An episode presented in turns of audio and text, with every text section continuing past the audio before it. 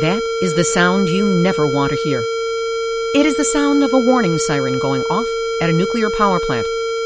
But whether you can hear that sound or not, we are all in the nuclear hot seat. Welcome to Nuclear Hot Seat, the weekly podcast keeping you up to date on all things anti nuclear. My name is Libbe HaLevy. I'm the producer and host, as well as a survivor of the nuclear accident at Three Mile Island from one mile away. So I know what it looks like when the experts get it wrong. This week, we're going to talk with Zach Nokamiko Ruiter. He's a Canadian anti nuclear activist and was involved in the recent protest against GE Hitachi in Toronto. This was a joint protest with Idle No More, the native rights movement, and they were protesting the inside the city facility that produces uranium pellets for nuclear reactors. Truly a David and Goliath story. And listen in as David wins. That story will be coming up in just a few moments. Today is Tuesday, February 12, 2013, and here is the week's nuclear news. The big story in the last week here in the States has been the letter sent by Senator Barbara Boxer and Representative Ed Markey to the Nuclear Regulatory Commission demanding release of a suppressed report that shows that Edison had prior knowledge of potential design flaws in replacement steam generators that failed after less than two years of service. Last week, Senator Boxer from California and Representative Markey from Massachusetts sent a letter to the NRC about a leaked report indicating that Edison and Mitsubishi, quote, were aware of serious problems with the design of San Onofre nuclear power plant's replacement steam generators before they were installed, and that they, quote, rejected enhanced safety modifications and avoided triggering a more rigorous license amendment and safety review process. Senator Boxer is chairwoman of the Committee on Environment and Public Works and, as such, has tremendous power in this situation. Modifications to correct the design flaws were not adopted, as Edison wanted to avoid triggering an NRC license amendment process, which would have required a more thorough and a public review of the replacement program. Many grassroots organizations, city councils, San Diego School Board, Congressman Juan Vargas of California, and San Diego Mayor Bob Filner have demanded a full, transparent adjudicatory hearing and license amendment process, including experts independent of the NRC, Edison, and the nuclear power industry, to review the failure of the steam generators and any proposal for restarting the plant. Friends of the Earth filed a petition with the NRC claiming that the confirmatory action letter from the NRC is serving as a de facto license amendment, but without review by the public, other outside organizations, or any hearings. They also claim that the original approval of the replacement steam generator project would have triggered the license amendment process. This case is still in process. The California Public Utilities Commission, which approves all financial aspects of the plant, started an investigation into the ongoing outage of San Onofre as regards cost and reliability of services. Many have demanded that the NRC wait to approve any operation until the CPUC has completed their investigation. For all other types of utilities in California, the CPUC handles both the financial and safety aspects of public utility operation. A study of NRC data conducted by nuclear industry expert Dan Hirsch of the Committee to Bridge the Gap and an instructor at the University of California at Santa Cruz clearly shows that all four steam generators at San Onofre have experienced similar devastating wear during their first few months of operation. Most new steam generators have zero tubes damaged after the first refueling cycle, while San Onofre had 1,600 and 1,800 tubes damaged in Unit 2 and Unit 3 reactors, respectively. According to Hirsch, the steam generators in the two reactors exhibit almost identical severe wear patterns. There is no basis to assume that the Unit 2 steam generators are safe to operate at any power level. The NRC recently asked Southern California Edison to explain how the Unit 2 reactor could be run at 70% power, which is what they are asking, when the license states that it must be capable of 100% power, given that the steam generators are necessary for the removal of heat from the reactor core in many accident scenarios. Since SCE has already admitted that the steam generators would exhibit excessive wear when run at 100%, it seems they are boxed into a corner with no way out. The underlying agenda of SCE, the plant operator, was to supercharge the steam generators, essentially uprating the plant to produce more power without NRC or public approval. Well, it's all going to hit the fan today, February 12, because there is going to be a meeting this evening at 6 p.m. between the Nuclear Regulatory Commission and the public at the Capo Beach Church in Capistrano Beach, California. Nuclear Hot Seat will be there, along with a wide array of activists and other concerned individuals who are outraged at the thought of SCE restarting a damaged, compromised nuclear reactor in an area where within 50 miles there are over 8.5 million people. We will bring your reports direct from the scene on next week's Nuclear Hot Seat. We have more specifics on the 70,000 U.S. service personnel who have been exposed to radiation because of Operation Tomodachi, which happened in the wake of the Fukushima Daiichi disaster and was meant to be humanitarian in nature. This is also a follow up to the recent lawsuit filed by U.S. naval personnel from the USS Ronald Reagan, which was directly involved in Operation Tomodachi. According to attorney Paul C. Gardner, who is representing U.S. service members who were in Japan after 311, he said they've got leukemia, they have growths, they're undergoing surgery to remove lesions in their brains. A couple of them have had them, meaning the brain lesions, and have lost the sight in their eye.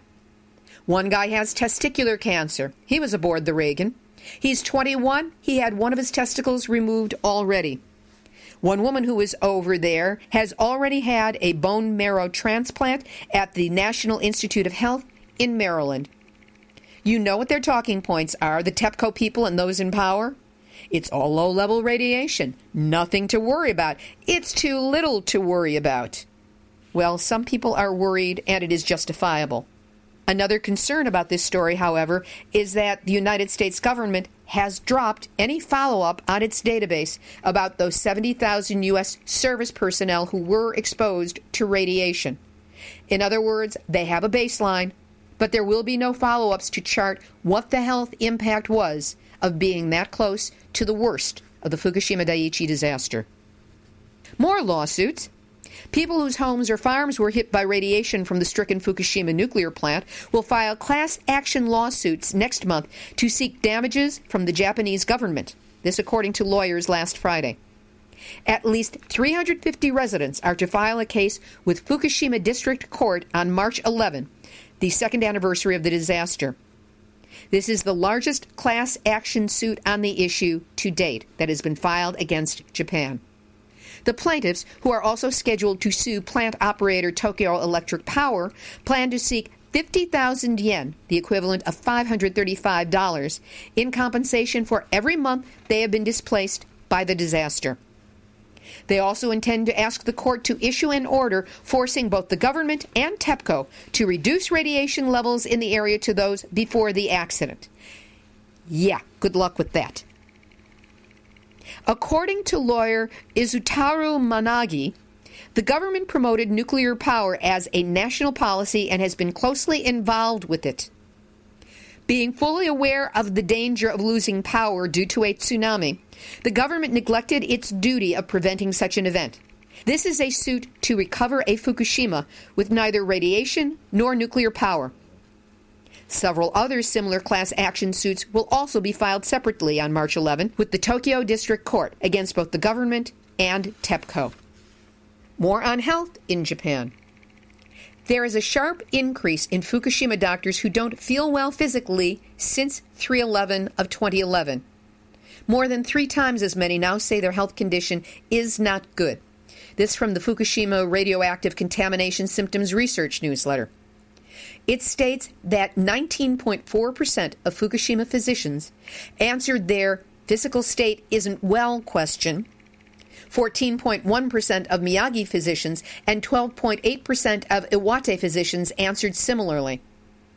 The percentage of Fukushima physicians, 19.4%, is 3.5 times more than the number of physicians who answered positively to that question before March 11 of 2011.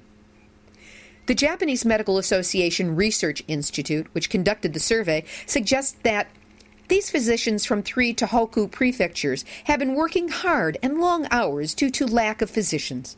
In Fukushima, they might be affected by stress caused by Tokyo Electric Company's Fukushima Daiichi nuclear power plant accident. Ya think? To which Nuclear Hot Seat adds, What about the radiation, guys? You think that might be part of them not feeling well? It is part of a Fukushima child not feeling well. According to a citizens organization for Fukushima, a child living in Date City since March 11 of 2011 has had 6,000 becquerels per kilogram of cesium measured in his body. The Date City government conducted whole body counter tests for children. According to Professor Yuri Bandazhevsky, former director of the Medical Institute in Gomel in the Soviet Union, Anything over 50 becquerels per kilogram of body weight leads to irreversible lesions in vital organs. If this child in question weighs, say, 100 pounds, that means that anything over 5,000 becquerels per kilogram could lead to irreversible lesions in his vital organs. And remember, he had 6,000 kilograms. Now to a new feature of Nuclear Hot Seat the weekly NRC report.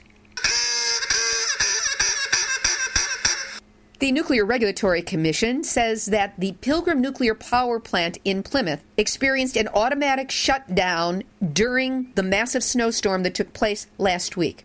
On February 8th, the plant shut down after losing off site power. The plant declared an unusual event, a usual event for the NRC, and the fourth from highest level of alert of danger at a nuclear power plant. The shutdown came as Blizzardicane Nemo began clobbering the New York to Boston corridor. Local groups had previously asked the U.S. NRC to order Entergy Corporation, Pilgrim's operator, to take the reactor offline during the storm to prevent an unacceptable risk to the public and the environment. The NRC, of course, always dedicated to, quote, protecting people and the environment, end quote, turned a deaf ear to this request. And the reactor lost power. It lost it a second time two days later on February 10 after having power restored for several hours following the off-site outage on Friday night. Three emergency diesel generators are now providing backup power to the facility's safety system, according to Carol Wightman, a spokeswoman for Entergy Corporation. Other pieces of the week's NRC report at Clinton Nuclear Power Plant in Illinois, on February 11, a supervisory employee had a confirmed positive for alcohol during a random fitness for duty test. What about the days when this guy wasn't tested? In Louisville, Kentucky, it was discovered that switches meant to be used in nuclear reactors were built and shipped using an adhesive that was beyond its manufacturer's recommended expiration date. Mm-mm-mm. Quoting from the report, Adhesion properties of the expired adhesive cannot be guaranteed against the deleterious effects of seismic events, thermal aging, and high dose radiation. Gee, I wonder when and where any of that could happen.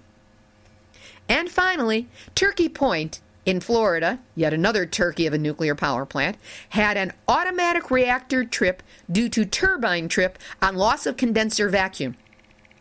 I don't know what that means, but it sure doesn't sound good. So at nuclear reactors around the country, it's unusual business as usual. To which Nuclear Hot Seat adds that our usual recommendation is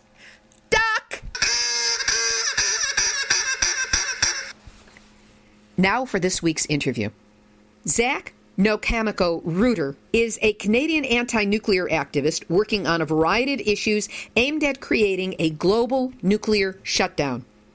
He's a believer in direct action and was most recently seen as part of an amazing demonstration in Toronto against GE Hitachi's Mid Toronto facility that manufactures uranium pellets for use in reactor fuel rods.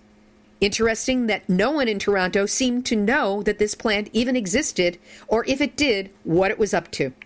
In conjunction with the Idle No More movement and led by Indigenous people, Zach tells the story of how this small group of activists faced down a train and became heroes to a local community.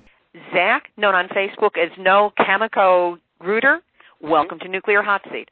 Thank you. Anti-nuclear. We also say renewableluya for renewables and earthaluya. So, Zach, how did you first become involved in the anti-nuclear movement?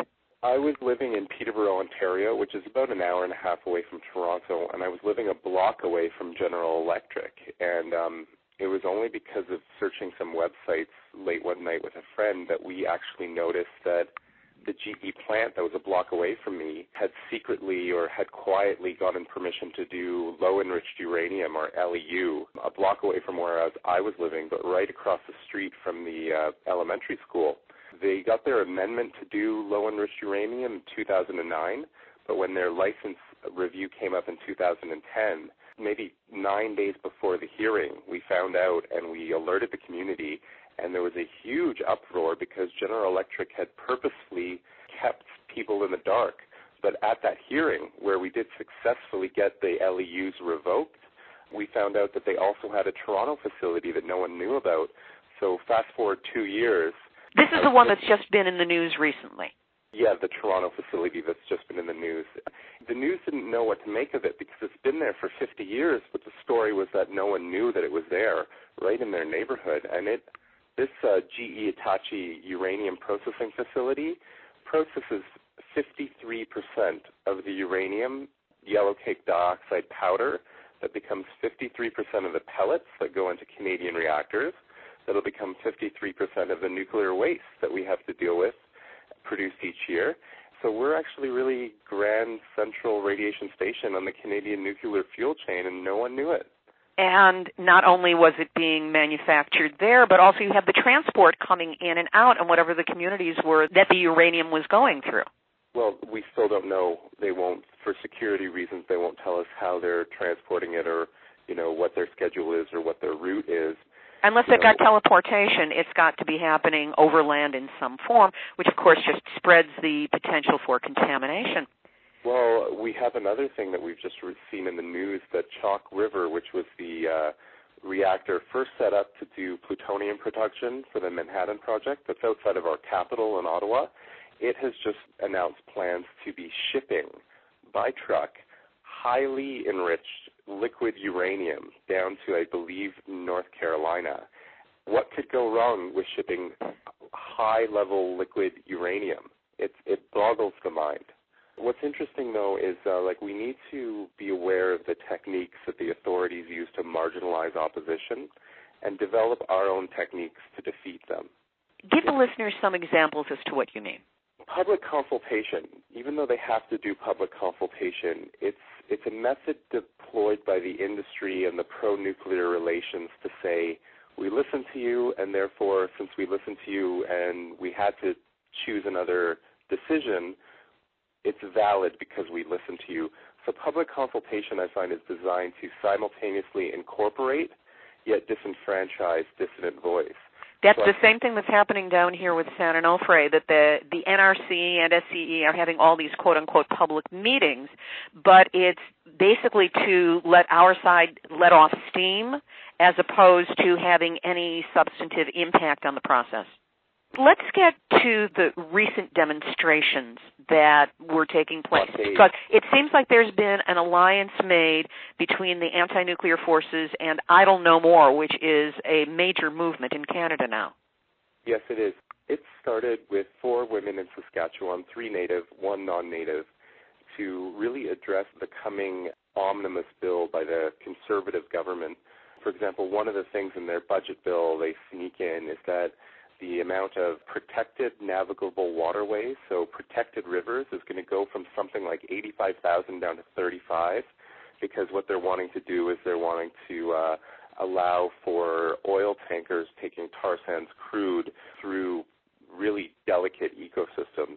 This government is basically playing all out for resource wars and dominance at any cost. So we have the tar sands in Alberta, and then right next door, we have the Athabasca Basin where almost 40% of the world's annual uranium exports are mined and exported, and there's no way of guaranteeing if they go into uh, military hands or not. And there's also a really wonderful plan to um, fuel tar sands extraction with mini breeder reactors. So the idea behind that would be to greenwash the tar sands by saying that we're no longer emitting fossil fuels in extraction because we're using nuclear reactors to power that extraction. And what could go wrong there? The conjoining of two of the most dangerous technologies on the planet at the same time.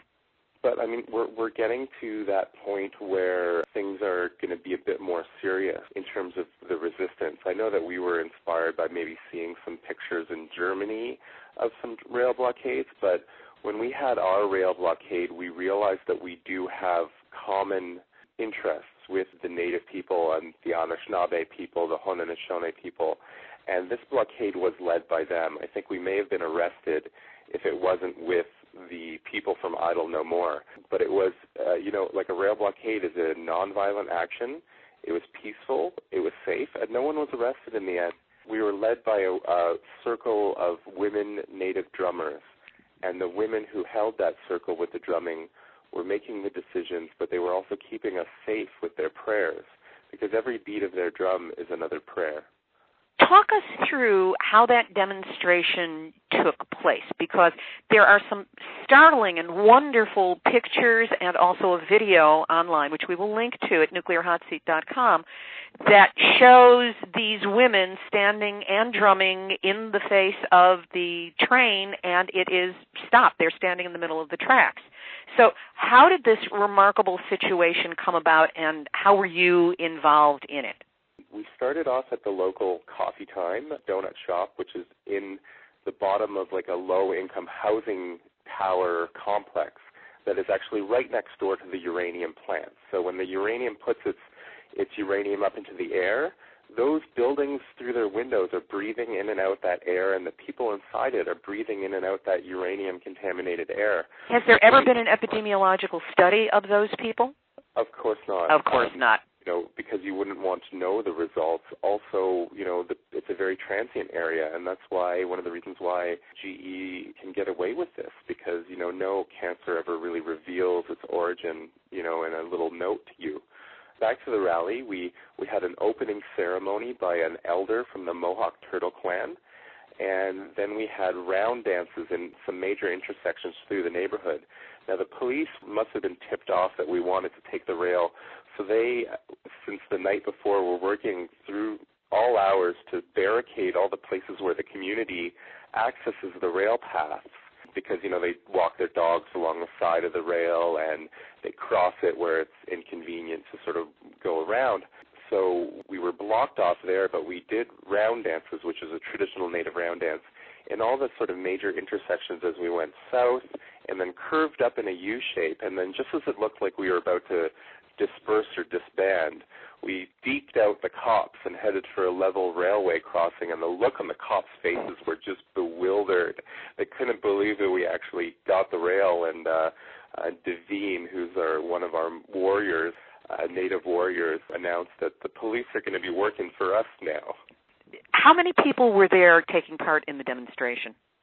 We had about a hundred or maybe a hundred and twenty to start with, but then by the time that we took the tracks, it was more, you know, it was more word of mouth on the organizers, and we had maybe about thirty people who took the tracks. But once we took the tracks, we had people from the neighborhood coming out saying this is one of the greatest things they've ever seen in their life.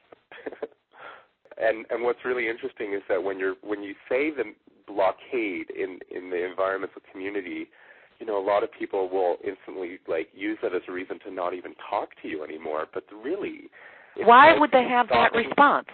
Because they're afraid. They're afraid of who or what. Someone supposed to speak at the climate rally on the 17th named Hansen, who's a pro-nuclear Sierra Club member. Right, we've been covering that story. And we've been having debates within the Sierra Club anti-nukes uh, caucus listserv on what's the best way to deal with it. And some people were saying, well, he's an environmentalist, don't burn bridges, don't soil your allies. But for me, that's like silence and disengagement, and that's really complicit. And I said, you know, why don't you just hold up a sign saying, this is nuke washing the climate? I came up with a slogan that nuclear winter is no solution for global warming you know, really pushing it, really exposing these contradictions. But other people were quoting Gandhi to me to say that if you challenge someone within your own movement with a different tactic or a criticism, then you're unnecessarily being divisive. And, you know, what we're dealing with here is a culture of professional environmentalism that's done it in a certain way and that gets paid to control it in a certain way. So the people who are blockading were the most grassroots people, and I think that's a real test as to whether to see what your action will accomplish and to really ask ourselves in the movement what has been successful and what hasn't been successful, even through no fault of our own. What has not worked? Wink, wink, hint, hint, hint, appearing in front of the rubber stamping commissions or this Canadian Nuclear Safety Commission, the NRC, and the you know nuclear priesthood and clergy. I mean, that's not going to work. It's the definition of stupid to try something again and again and think that you're going to get a different result. So we really need to up the ante as the anti-nuclear movement and really not stand in the way of the people who are willing to up the ante.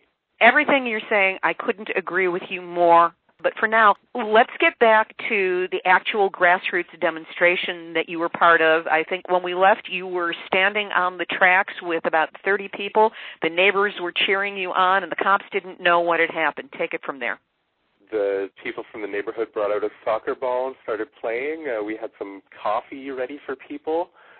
We had some press conferences. You know, we we had the Occupy Toronto live stream going on, and that was being mirrored in the Occupy live stream feeds of um, almost all nations that have Occupy, and we had about 7,000 viewers tune into the live stream. And the live stream is definitely a key to being safe because you know people are witnessing it simultaneously.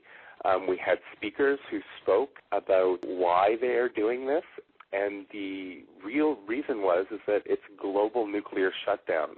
This is the anti-nuclear chain reaction to say it's time to shut these things down. You know, we've had decades of it.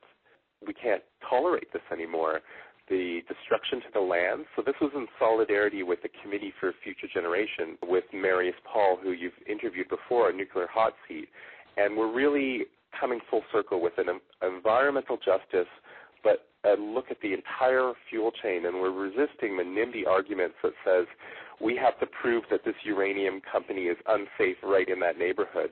So eventually, I guess the train retreated. It was really funny. The cops made well. Let's get let's get to the point of of the train actually showing up there. Did you plan the demonstration to coincide with a train that you knew was going to be coming through? Well, we had noticed that the trains were going really slow that day because the police must have been tipped off, or we've known that the police have been doing surveillance of our activist internet communications ever since the G20 summit in Toronto in 2010. So the trains were going slower. Normally they're going about 35 miles an hour, and we could see that they're going 10 miles an hour.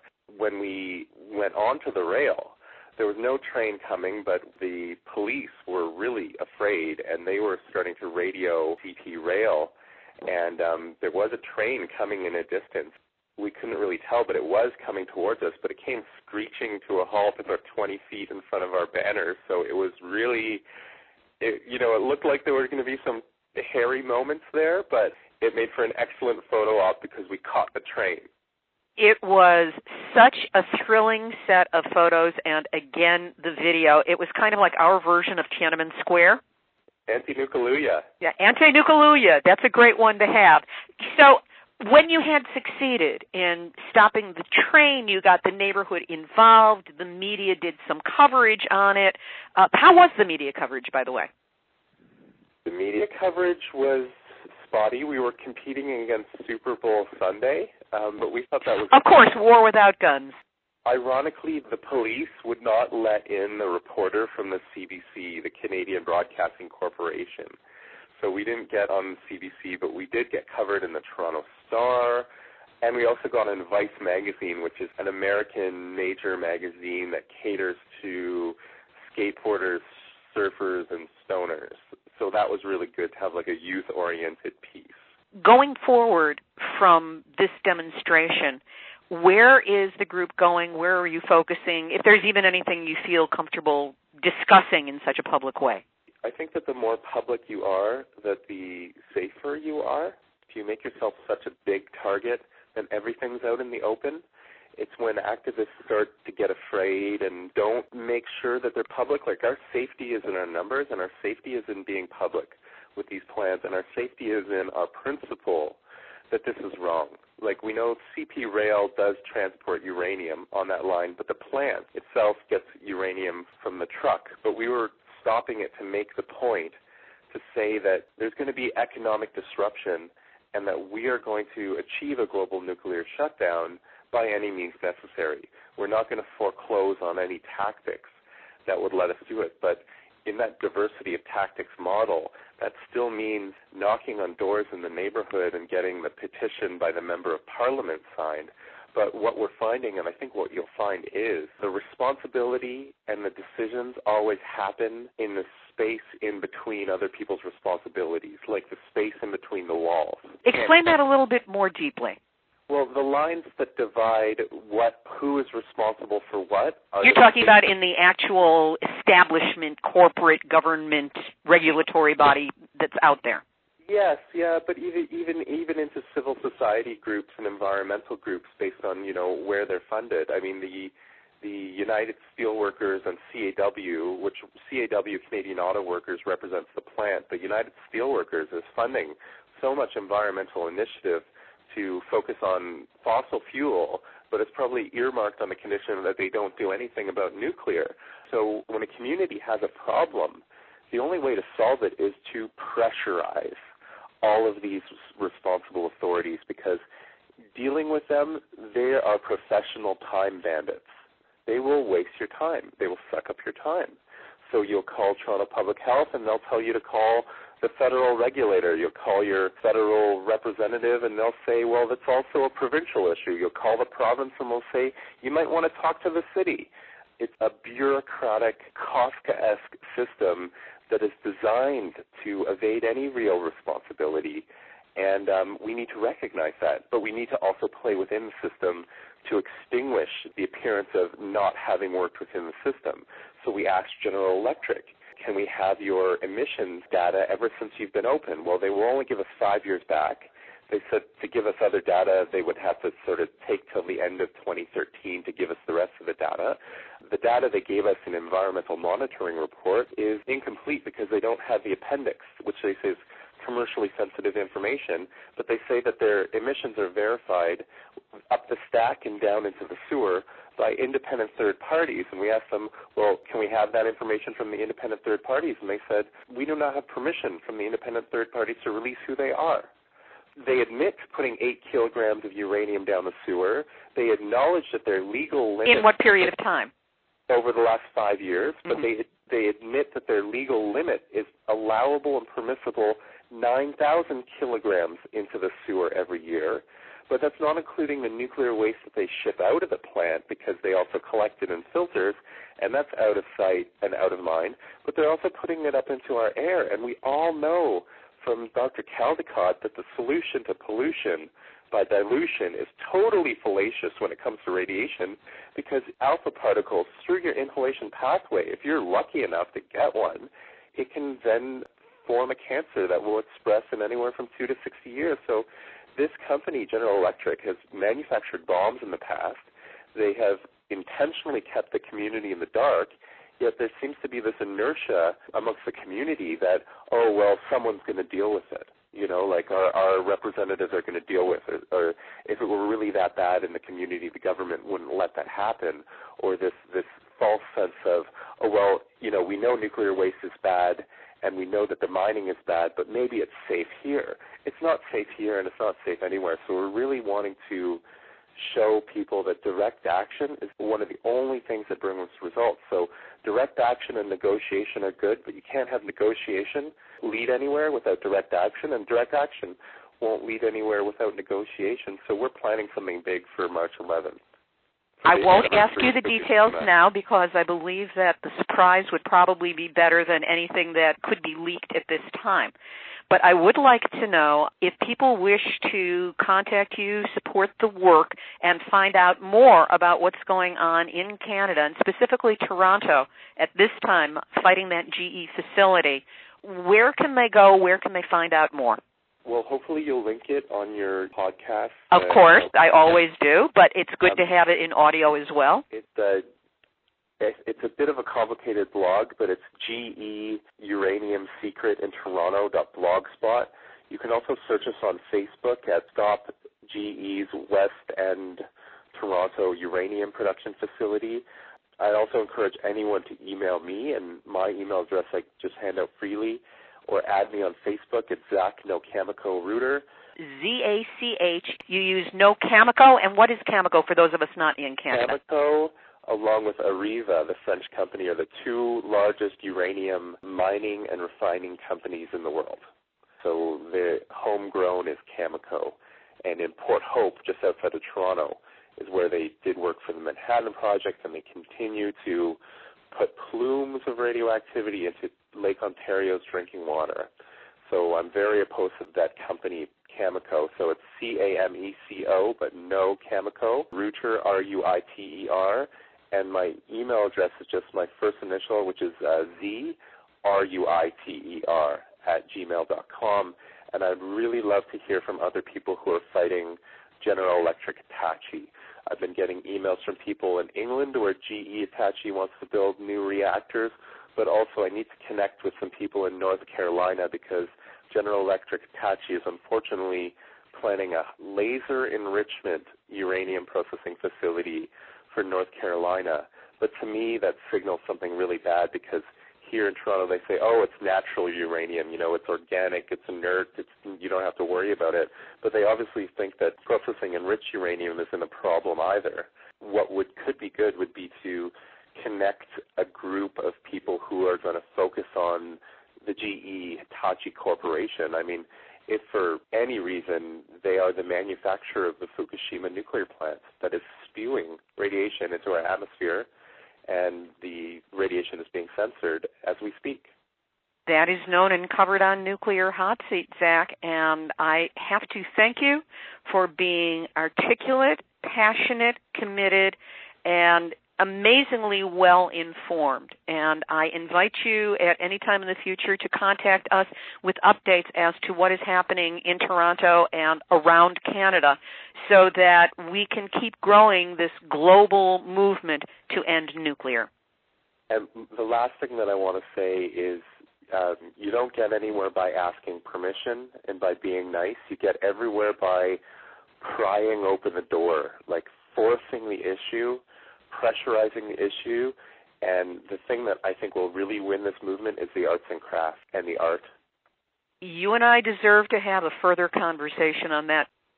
Zach No Cameco Ruiter, you're doing terrific work up in Canada, and I want to thank you so much for sharing your expertise with the listeners of Nuclear Hot Seat. Okay, thank you.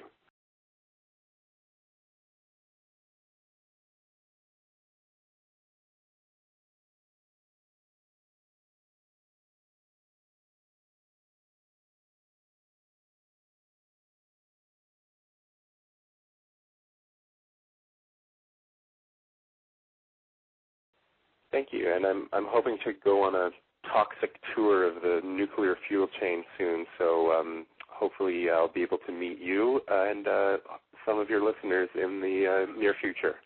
We all look forward to it. Okay, thank you. We will have a listing of all Zach No Cameco Ruiter's links, plus a video report on the Toronto demonstration up on our website, nuclearhotseat.com. Go to the blog page.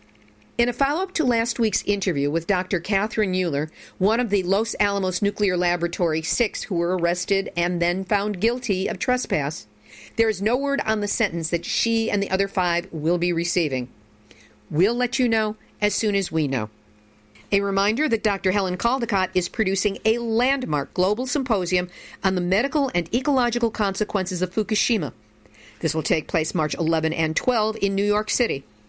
You can access all the information on a new site, HelenCaldicottFoundation.org, and that's where you can sign up to come learn from scientists, researchers, medical doctors, and genuine experts who are on the cutting edge of the information of what is happening as a result of the worst nuclear disaster the world has ever seen. A nuclear disaster that isn't over yet. It will also be live streamed, so if you can't get to New York, you can follow it on your computer. For the information, go to HelenCaldicottFoundation.org for the lineup of speakers, and everything else you need to know to participate. Here's today's final thought.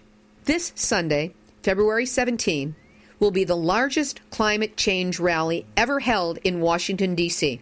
Organized by the Sierra Club and 350.org, it will feature an alliance of groups, perspectives, beliefs, and speakers on every aspect of the global warming and climate change conversation, except nuclear. That's right.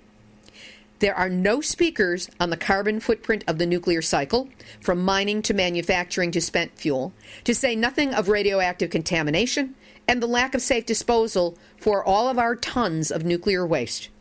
In addition, a recent conference call between the organizers of this rally and supporting groups did not even mention the word nuclear. Even worse than that, rumor has it that James Hansen, an environmentalist who has a long history with the Sierra Club and is a hero to many, but who is virulently pro nuke as a means of fighting carbon emissions, may be one of the speakers. The Sierra Club has not released a full list of its speakers and will not either confirm or deny James Hansen's involvement, which leads one to assume guilt by omission if Hansen is indeed allowed to address the rally. Why should we be concerned? Well, Here's a quote from an open letter Hansen wrote to the Obamas when President Obama was president elect. He wrote about nuclear power, quote, "The danger is that the minority of vehement anti-nuclear, quote unquote, environmentalists could cause development of advanced safe nuclear power to be slowed such that utilities are forced to continue coal burning in order to keep the lights on. It seems to me that it is time to get fed up with those people who think they can impose their will on everybody and all the consequences that might imply for the planet. Excuse me? People who think they can impose their will on everybody? Oh, you must mean the NRC, GE Hitachi, Areva, Cameco, the utilities. Pro nuclear suck ups like you, Mr. Hansen. Well, the coalition against nukes is going to be at the climate change rally, as loud and as vocal as possible, and they will not be accepting this environmental damnation of our perspective. If you can get there, I urge you to attend and make your voices known. You can learn more about what CAN is planning on their Facebook page, Coalition Against Nukes. Beyond that, if you are a member of a local Sierra Club, get on the horn and read them the Riot Act Nukes are not green. Nukes are the opposite of green, and they cannot be considered and greenwashed as part of the environmental attempt to turn around global warming. Because let's face it, as Zach Ruiter said, nuclear winter is not the solution to global warming. In closing, this has been Nuclear Hot Seat for Tuesday, February 12, 2013. Material for this podcast was gathered from enenews.com, Fukushima Diary written by Iori Mochizuki, Huffington Post, Nuked Radio with Rad Chick, Mary Olson and NIRS, the Nuclear Regulatory Commission, Boston Globe, ABC News, Fairewinds Energy Education, San Clemente Green, Coalition Against Nukes, and the ever vigilant Nuclear Hot Seat Facebook network. You can find all our podcasts posted on nuclearhotseat.com. It's still easiest to just click on the blog tab. We can also be found if you friend me and Nuclear Hot Seat on its two Facebook pages. You can also get the entire library on iTunes podcasts. Share us, link to us on your websites, forward us to your lists. This podcast is the activist voice on nuclear issues, so use us as the resource we are. And if you have a story lead, a hot tip, or a suggestion of someone to interview, send an email to info at nuclearhotseat.com. This is Libbe HaLevy of Heartistry Communications, the heart of the art of communicating, reminding you that we've all had our nuclear wake up call. Now, do not go back to sleep.